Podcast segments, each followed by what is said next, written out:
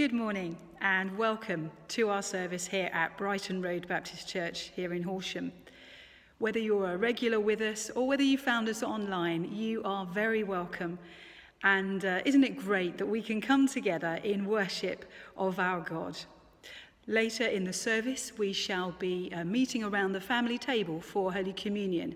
So I just take the opportunity now to uh, remind you to have ready the elements of bread and wine, or whatever it is your household is choosing to be those elements, so that we might eat and drink together in obedience to Christ's command and recall his sacrifice for us all. Psalm 33 reads Sing joyfully to the Lord, you righteous. It is fit for the upright to praise him. Praise the Lord with the harp. Make music to him on the ten stringed lyre. Sing to him a new song. Play skillfully and shout for joy, for the word of the Lord is right and true. He is faithful in all he does. The Lord loves righteousness and justice. The earth is full of his unfailing love. So, let us do as the psalmist says and praise him who is worthy of all praise, whose word is always right and true, and whose love for you and I is so richly abundant as we sing our first hymn, Love Divine, All Love Excelling.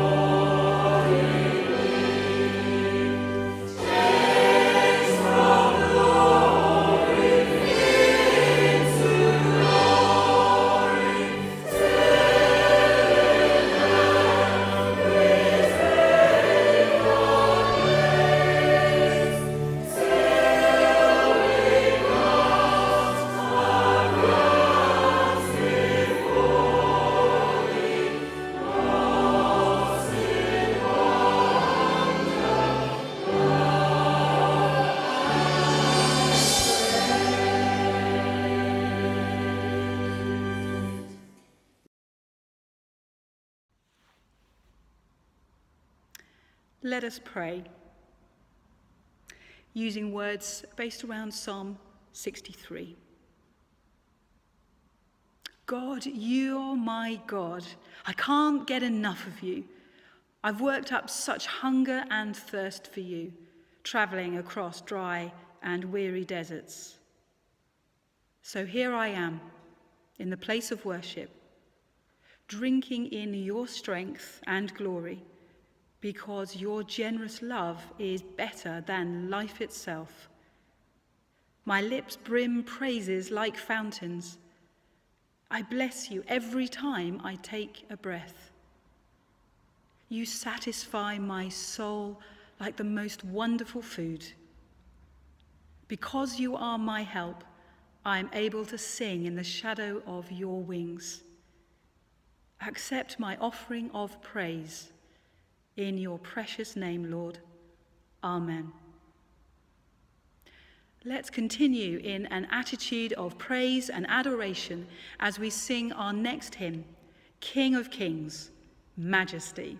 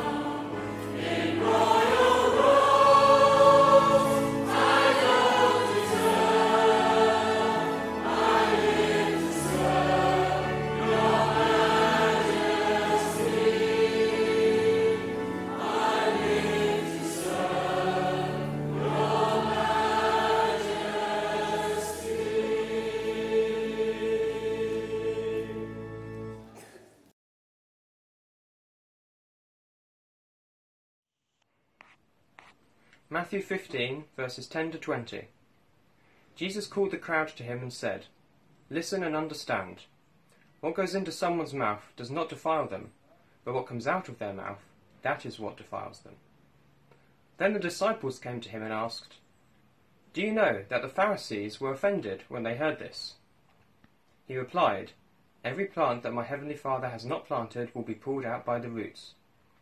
Leave them, they are blind guides if the blind lead the blind, both will fall into the pit. Peter said, Explain the parable to us. Are you still so dull? Jesus asked them. Don't you see that whatever enters the mouth goes into the stomach and then out of the body? But things that come out of a person's mouth come from the heart, and these defile them. For out of the heart come evil thoughts, murder, adultery, sexual immorality, theft, false testimony, slander. These are what defiles a person. Eating with unwashed hands does not defile them. So, let me ask you this question. What sort of person are you? Are you a happy birthday kind of person, or are you um, a national anthem kind of person? Because in these days of crazy COVID, we are being asked to wash our hands significantly more times and also much more thoroughly. So it's really important that we do a good job on it, that we don't cut corners, that we do all the different parts and make sure that we clean thoroughly so that we don't just keep ourselves clean and nice and healthy, um, but also we, keep, we can be mindful of the health of others as well. Now, it takes a little bit longer, and, uh, but it's worth doing. Now, in Matthew 15, Jesus talks a lot about being clean, about making sure that we're clean. Now, to the religious leaders, they didn't quite like what Jesus was saying because he was saying that it, there's more to it than simply water and washing. That actually, what God is really interested in is about what's going on in our heart. Because washing is all very well, but the purity of our hearts is what's really important because when we say and do things, it's an indication of what's going on in our hearts. It's an indication of where we are with, uh, with Jesus, where we are with, uh, with God and our relationship with Him. So it's really important. It's a real challenge that He threw out to the disciples. And if we're going to be followers of Jesus too, we need to take this, this challenge pretty seriously into heart. When Jesus says the things that come out of the mouth come from the heart, it's a real challenge to say, right, you know, when you say those things, you know, when you do those things, are you really showing a heart for Jesus? Or are you showing something else entirely? What is it that you're doing there when you say and do those things? So, next time you are washing your hands, you might want to be a little bit mindful of that whole idea of being clean not just in a, a physical sense, in a washing um, our hands kind of sense, but, but also whether or not what you're saying and what you're doing, is it showing the love of Christ?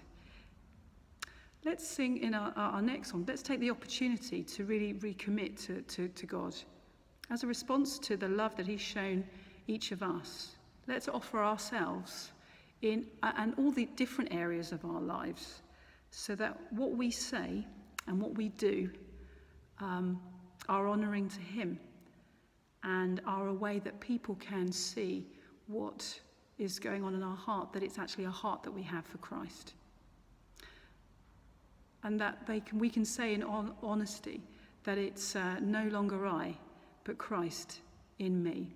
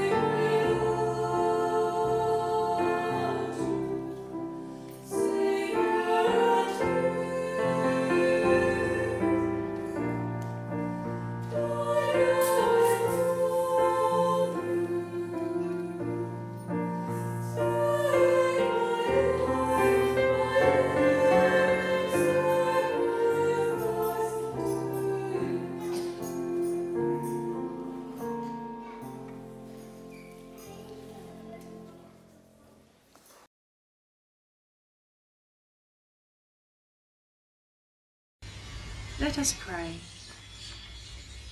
Loving God, just as you have provided over the years for our deepest needs, help us today to trust you for the future, knowing that your love will not fail. We pray for our world, thanking you for the amazing gift of your creation, for the world you made for us to live in and enjoy. Forgive us for exploiting and polluting its riches for our own profit and gain. Help us all to be mindful in the way we live, so that the earth can be restored for our children and for future generations to honour your name.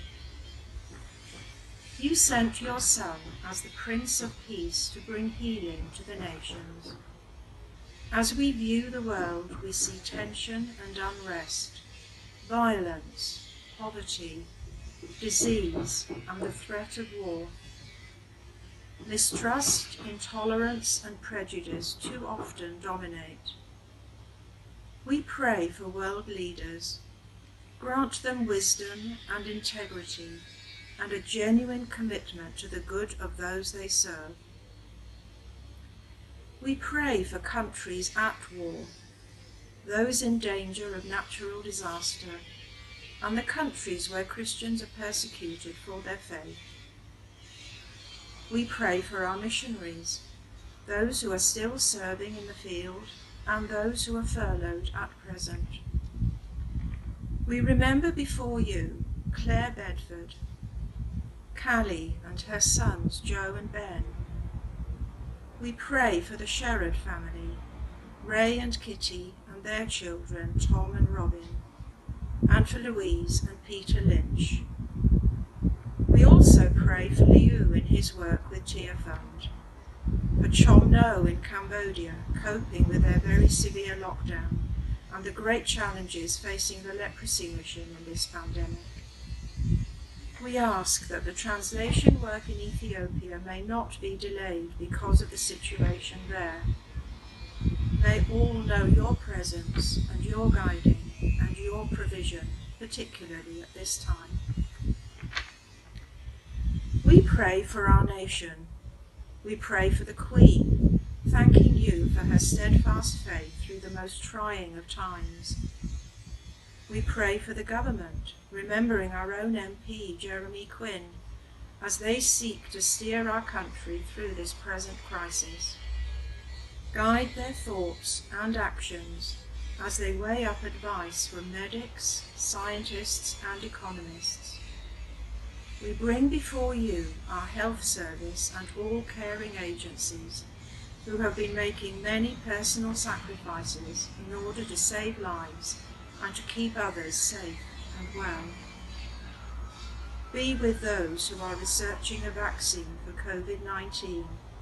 We pray for early success so that more lives can be saved and more illness present, prevented. We pray for ourselves, our church, and our community. We remember before you those in our fellowship who are unwell, frail, bereaved, or who are under any particular pressure at this time, we ask that you will uphold them. Give them your strength, and may they know your presence with them. We pray for the future of our church as decisions need to be made as to how to function as a church once more, strengthening our members through your word and reaching out in love and service to the community. Lord Jesus Christ, teach us that whatever today may hold and whatever tomorrow may bring, the future is secure, for you are with us, the same yesterday, today, and forever. Help us then to live each moment with you in quiet confidence and joyful celebration, knowing that we are yours and you are ours for all eternity. Amen.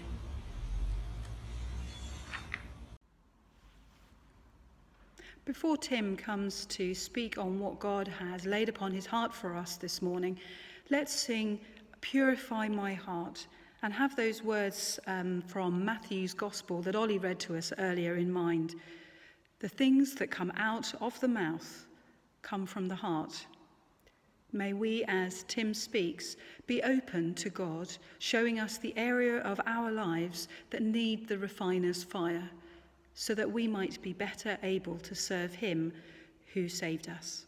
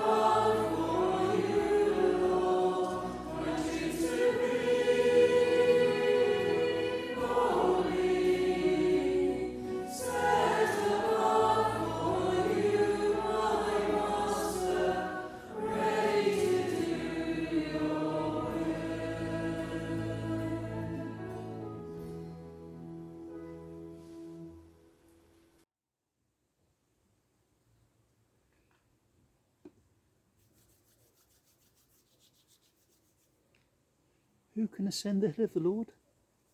Who can stand in God's holy place? The one who has clean hands and a pure heart. Says it in Psalm 24. And the Pharisees in Jesus' day were big on the idea of clean hands. They had thorough and detailed prescriptions for how the hands should be sanitized, cleansed before every meal. And this wasn't a matter of singing happy birthday through twice to yourself.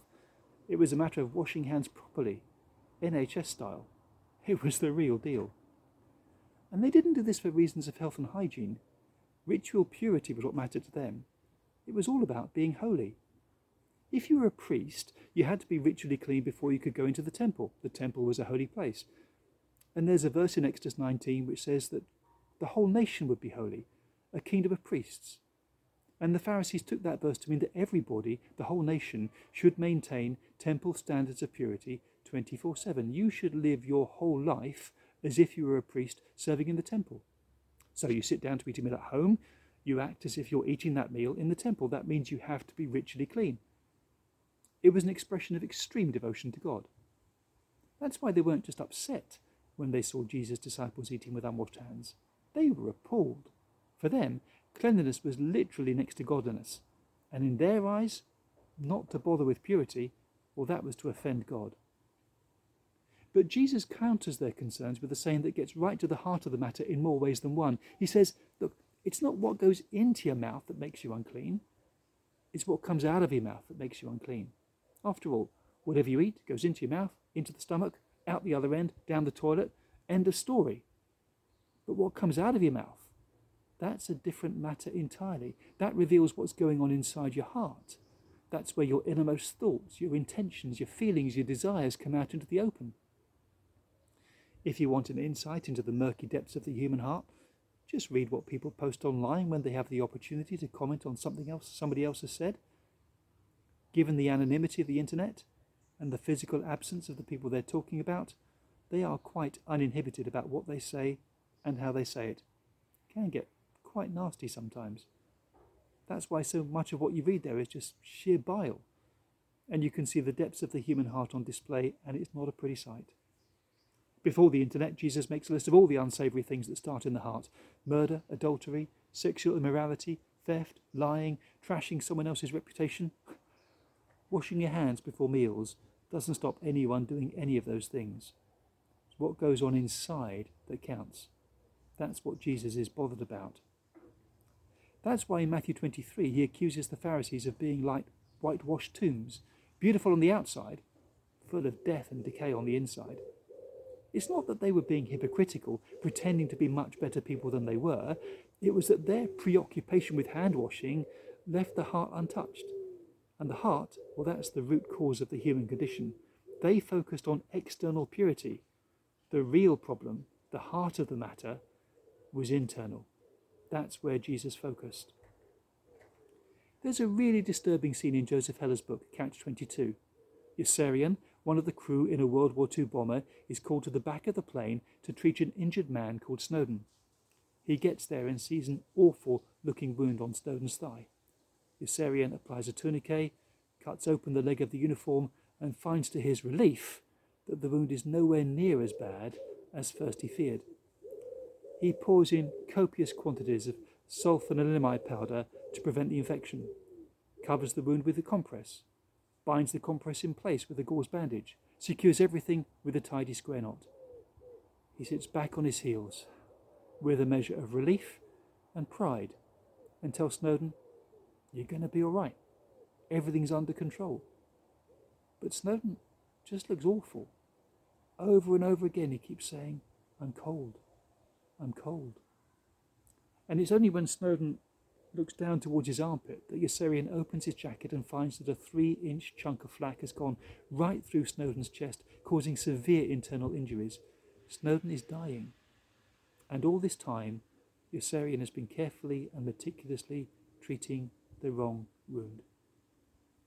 And all he can do is wrap Snowden up in his parachute and say over and over again, There, there. There, there. It's a disturbing scene. It's an episode that makes me take a long, hard look at myself and ask, why am I a Baptist minister? If all I'm able to do is tinker around the edges of people's life threatening problems and try and make them feel better, then I'd better just quit now and do everyone a favour. Yet deep down, I know I do what I do because the good news of Jesus Christ can and does turn people's lives around. Jesus really does make a difference where our hearts have been corrupted, filled with so much emotional rubbish that they're just a cesspit of nastiness and self loathing, then Jesus is the one we can call to come and do a deep clean of the inside of our lives. There's that prayer in Psalm 51 Create in me a clean heart, O God. It's a prayer uttered from the depths of guilt and despair, but it's a prayer that God can and does answer. And the reason why Jesus can make such a difference is that all of us, you included, can leave behind the ugly person you've become on the cross where Jesus died for you, and you can invite him as risen Lord into your heart to cleanse you and renew you and change you and fill you with his goodness and love. And give you that purity of heart that he said would enable you to see God with your own eyes. So, who can ascend the hill of the Lord? The person with clean hands and a pure heart. I hope you've got used to having clean hands by now. Some of us have been washing our hands red raw. But what about a pure heart? Well, that's a specialist job. But thankfully, Jesus is always at the end of a prayer Create in me a clean heart, O Lord. So sit down with Him. Go through the contents of your heart with Him. Because if you're honest about who you are and what you've done, He's able to forgive whatever you've done and cleanse you from everything that's wrong.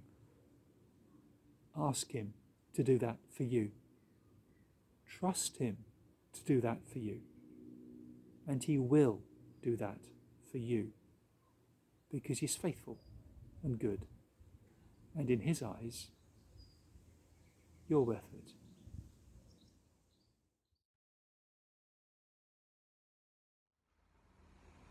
So now I invite you, come to this table, not because you must, but because you may. Not because you are strong, but because you are weak. Come not because of any goodness of your own gives you a right to come, but because you need mercy and help. Come because you love the Lord a little and would like to love him more. Come because he loved you and gave himself for you. Come and meet the risen Christ, for we are his body. Let us pray. Lord Jesus, I bow before you in humility and ask you to examine my heart today. Show me anything that is not pleasing to you. Reveal any unclean areas of my life, secret pride, any unconfessed sin, any rebellion or unforgiveness that may be hindering my relationship with you.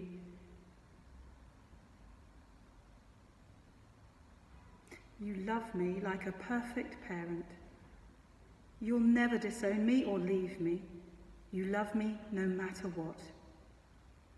But sin hurts both my heart and yours. So before I take communion today, I'm asking you to truly search my heart and reveal hidden things for which to ask your forgiveness.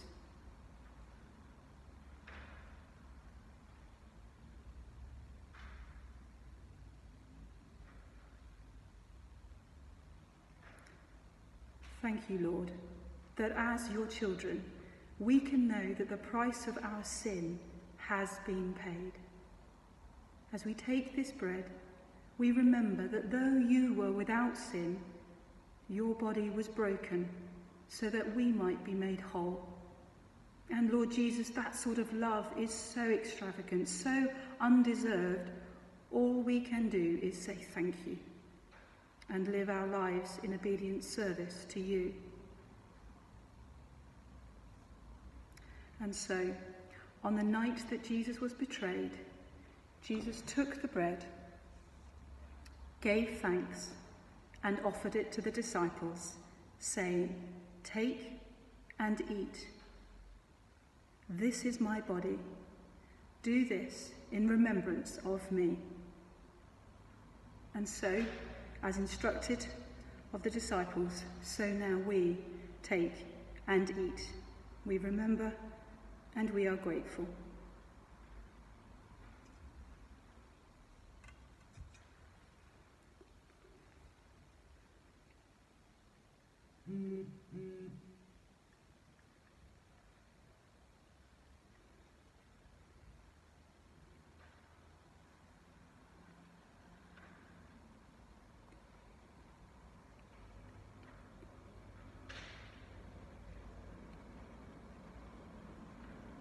And in the same way, as we take this cup, representing your blood, Lord Jesus, poured out, we recall that you alone are able to save.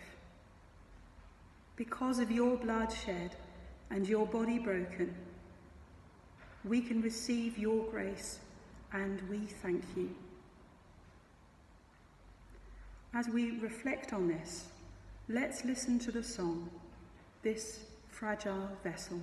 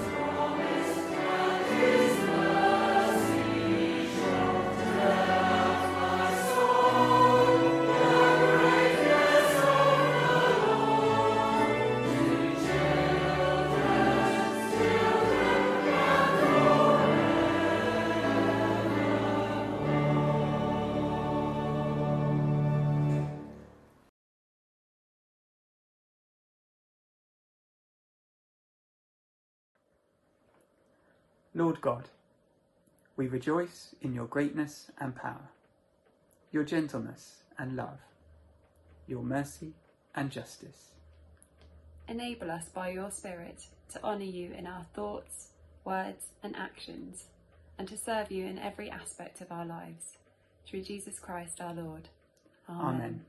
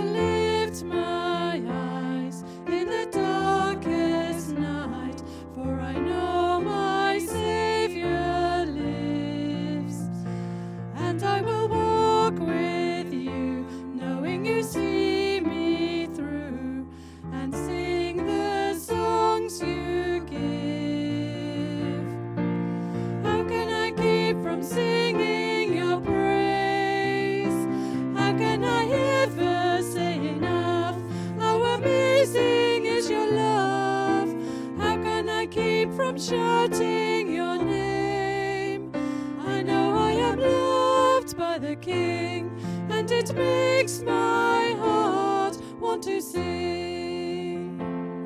I can sing in the troubled times, sing when I win. I can sing when I lose my step and I fall down again. I can sing cause you pick me up, sing cause you're there. I can sing cause you hear me